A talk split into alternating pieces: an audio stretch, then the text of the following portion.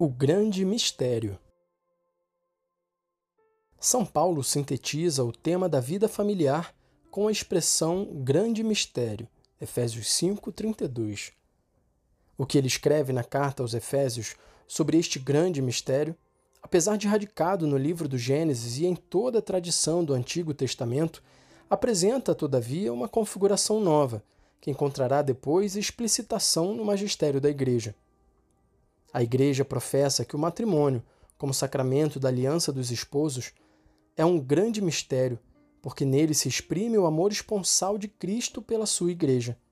Escreve São Paulo: Maridos, amai as vossas mulheres, como também Cristo amou a Igreja, e por ela se entregou para santificar, purificando-a no batismo da água pela palavra da vida. Efésios 5, 25, 26. O apóstolo fala aqui do batismo, de que trata amplamente na carta aos Romanos, apresentando-o como participação na morte de Cristo para partilhar da sua vida. Neste sacramento, o fiel nasce como um homem novo, já que o batismo tem o poder de comunicar uma vida nova, a própria vida de Deus. O mistério teândrico do Deus-Homem está, em certo sentido, compendiado no evento batismal.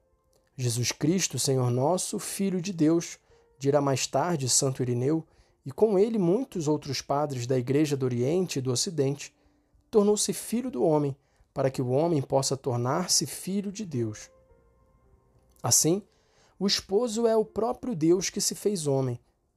Na antiga aliança, Javé apresenta-se como o esposo de Israel, povo eleito, um esposo terno e exigente, ciumento e fiel. Todas as traições, deserções e idolatrias de Israel, descritas dramática e sugestivamente pelos profetas, não conseguem apagar o amor com que Deus esposo ama até o fim. A confirmação e o cumprimento da comunhão esponsal entre Deus e o seu povo verificam-se em Cristo na nova aliança. Jesus assegura-nos que o esposo está conosco. Mateus 9,15. Está com todos nós, está com a Igreja. A Igreja torna-se esposa, esposa de Cristo.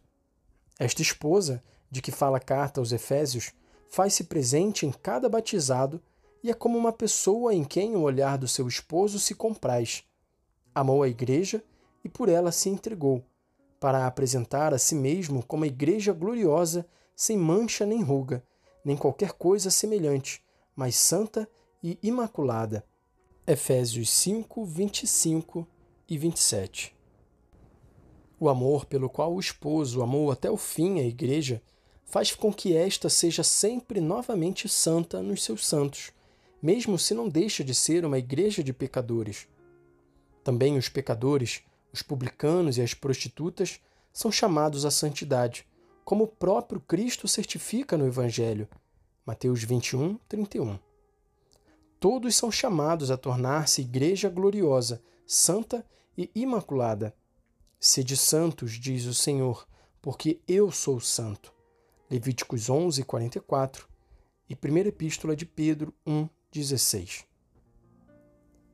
Eis a dimensão mais sublime do grande mistério, o significado interior do dom sacramental na Igreja, o sentido mais profundo do batismo e da Eucaristia. São os frutos do amor com que o esposo amou até o fim, amor que se esparge constantemente, oferecendo aos homens uma participação cada vez maior na vida divina. Depois de ter dito, maridos, amai as vossas mulheres, Efésios 5, 25, São Paulo, numa expressão ainda mais vigorosa, acrescenta, assim, os maridos devem amar as suas mulheres como aos seus próprios corpos. Aquele que ama a sua mulher, ama-se a si mesmo, porque ninguém jamais aborreceu a sua própria carne. Pelo contrário, nutre-a e cuida dela, como também Cristo faz a sua Igreja, pois todos somos membros do seu corpo. Efésios 5, 28 a 30. E exorta os cônjuges com as seguintes palavras, sujeitai-vos uns aos outros no temor de Cristo. Esta é, por certo, uma apresentação nova da verdade eterna acerca do matrimônio e da família, à luz da nova aliança. Cristo revelou-a no Evangelho, com a sua presença em Cana da Galiléia, com o sacrifício da cruz e os sacramentos da sua Igreja. Assim, os cônjuges encontram em Cristo o ponto de referência para o seu amor esponsal. Ao falar de Cristo, o esposo da Igreja, é de modo analógico que São Paulo se refere ao amor esponsal. Ele reenvia ao livro do Gênesis: o homem deixará o pai e a mãe para se unir à sua mulher, e os dois serão uma só carne. Gênesis 2, 24. Eis o grande mistério do eterno amor, já presente na criação, revelado em Cristo e confiado à Igreja. É grande este mistério, repete o apóstolo. Digo-o, porém, em relação a Cristo e à Igreja. Efésios 5, 32. Portanto, não se pode compreender a Igreja como o corpo místico de Cristo, como sinal da aliança do homem com Deus em Cristo, como sacramento universal de salvação, sem fazer referência ao grande mistério, associado à criação do ser humano como homem e mulher e à vocação de ambos ao amor conjugal, à paternidade e à maternidade. Não existe o grande mistério que é a Igreja e a humanidade em Cristo sem o grande mistério expresso no ser uma só carne, isto é, na realidade do matrimônio e da família. A própria família é o grande mistério de Deus. Como Igreja doméstica, ela é a esposa de Cristo. A Igreja universal, e nela cada igreja particular, revela-se de maneira mais imediata e concreta como esposa de Cristo na Igreja doméstica e no amor aí vivido. Amor conjugal, amor paterno e materno, amor fraterno, amor de uma comunidade de pessoas e gerações. Porventura, será possível imaginar o amor humano sem o esposo e sem o amor com que ele amou primeiro e até o fim? Somente se tomam parte em tal amor e nesse grande mistério é que os esposos podem amar até o fim. Ou se tornam participantes dele, ou então não conhecem plenamente o que seja o amor, nem quanto sejam radicais as suas exigências. Sem dúvida, isto constitui para eles um grave perigo. A doutrina da Carta aos Efésios encanta pela sua profundeza e força ética. Ao indicar o matrimônio e indiretamente a família como o grande mistério em relação a Cristo e à Igreja, o apóstolo Paulo pode reafirmar uma vez mais aquilo que tinha dito anteriormente aos maridos. Pelo que vos diz respeito, ame também cada um de vós sua mulher como a si mesmo. E acrescenta, e a mulher respeite o seu marido. Efésios 5, 33. Ela respeita porque ama e sabe que é correspondida no amor. É em virtude de tal amor que os esposos se tornam dom recíproco.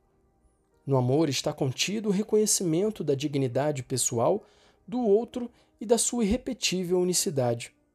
De fato, dentre todas as criaturas da terra, cada um deles, enquanto ser humano, foi escolhido por Deus por si mesmo.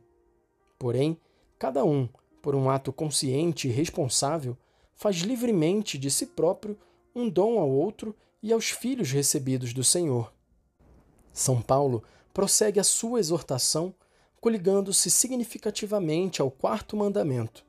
Filhos, obedecei a vossos pais no Senhor, porque isto é justo. Honra teu pai e tua mãe, que é o primeiro mandamento que tem uma promessa, para que sejas feliz e tenhas longa vida sobre a terra. E vós, pais, não exaspereis os vossos filhos, mas educai-os na disciplina e correção segundo o Senhor. Efésios 6, 1 a 4. Assim, o apóstolo vê implícito no quarto mandamento o compromisso do respeito mútuo entre marido e mulher, entre pais e filhos, reconhecendo nele, deste modo, o princípio da estabilidade familiar. A maravilhosa síntese paulina, a propósito do grande mistério, apresenta-se como compêndio, a suma, em determinado sentido, do ensinamento sobre Deus e o homem que Cristo levou à perfeição. Infelizmente, com o desenvolvimento do racionalismo moderno, o pensamento ocidental foi se afastando pouco a pouco de tal ensinamento. O filósofo que formulou o princípio cogito ergo sum, penso logo existo, acabou por imprimir à concepção moderna do homem o caráter dualista que a caracteriza. É típico do racionalismo contrapor radicalmente no homem o espírito ao corpo e o corpo ao espírito. O homem, pelo contrário, é pessoa na unidade do corpo e do espírito. O corpo nunca pode ser reduzido à pura matéria. É um corpo espiritualizado, assim como o espírito está tão profundamente unido ao corpo que se pode qualificar como um espírito corporizado. A fonte mais importante para o conhecimento do corpo é o Verbo feito carne. Cristo revela o homem ao próprio homem. Esta afirmação do Concílio Vaticano II, de certo modo, é a resposta longamente esperada dada pela Igreja ao racionalismo moderno. Tal resposta reveste uma importância fundamental para a compreensão da família, especialmente no contexto da civilização atual, que, como foi dito, parece ter, em muitos casos, renunciado a ser uma civilização do amor. Grande foi, na era moderna, o progresso no conhecimento do mundo material e também da psicologia humana, mas quanto à sua dimensão mais íntima, a dimensão metafísica, o homem de hoje permanece, em boa parte, um ser desconhecido para si mesmo. Consequentemente, uma realidade desconhecida permanece também a família. Isto verifica-se por causa do afastamento daquele grande mistério de que fala o apóstolo. A separação entre espírito e corpo no homem teve como consequência a afirmação da tendência a tratar o corpo humano não segundo as categorias da sua específica semelhança com Deus, mas segundo aquelas da sua semelhança com todos os outros corpos presentes na natureza, corpos que o homem utiliza como material para sua atividade destinada à produção de bens de consumo. Mas facilmente, todos se podem dar conta de que quanto à aplicação ao homem de tais critérios esconda realmente enormes perigos. Quando o corpo humano, considerado independentemente do espírito e do pensamento, é utilizado como material ao mesmo nível do corpo dos animais, como sucede, por exemplo, nas manipulações sobre os embriões e os fetos, inevitavelmente, caminha-se para um terrível descalabro ético. Numa tal perspectiva antropológica, a família humana está a viver a experiência de um novo maniqueísmo, no qual o corpo e o espírito são radicalmente contrapostos entre si. Nem o corpo vive do espírito, nem o espírito vivifica o corpo. Assim, o homem deixa de viver como pessoa e sujeito. Apesar das intenções e declarações em contrário, torna-se exclusivamente um objeto. Assim, por exemplo, esta civilização neomaniqueísta leva a olhar a sexualidade humana mais como um campo de manipulação e desfrutamento do que a olhá-la como realidade geradora daquele assombro primordial que, na manhã da criação, impele Adão a exclamar à vista de Eva: "É carne da minha carne e osso dos meus ossos." Gênesis 2, 23. É o mesmo assombro que ecoa nas palavras do Cântico dos Cânticos: "Arrebataste o meu coração, minha irmã, minha esposa. Arrebataste o meu coração com um só dos teus olhares." Cânticos 4, 9.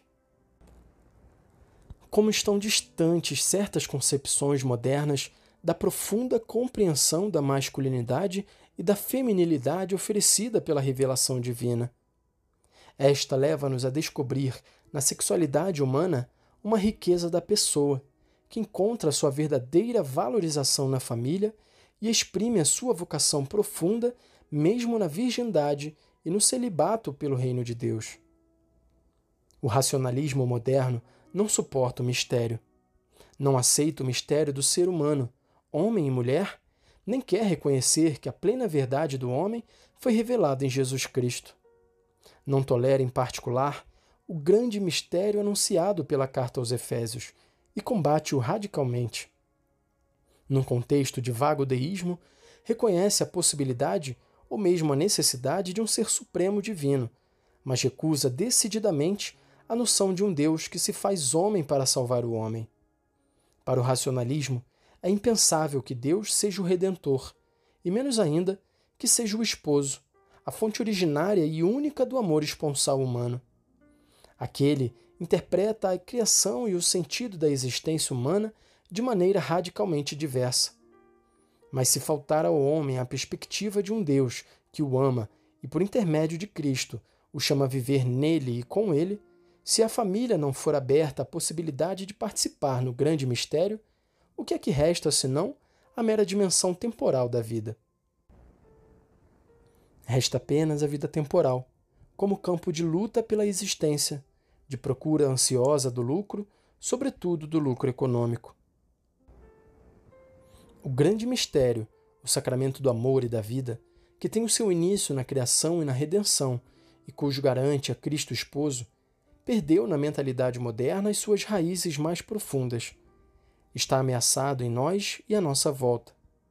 Possa o ano da família, celebrado na Igreja, tornar-se para os esposos uma ocasião propícia para o redescobrir e reafirmar com vigor, coragem e entusiasmo.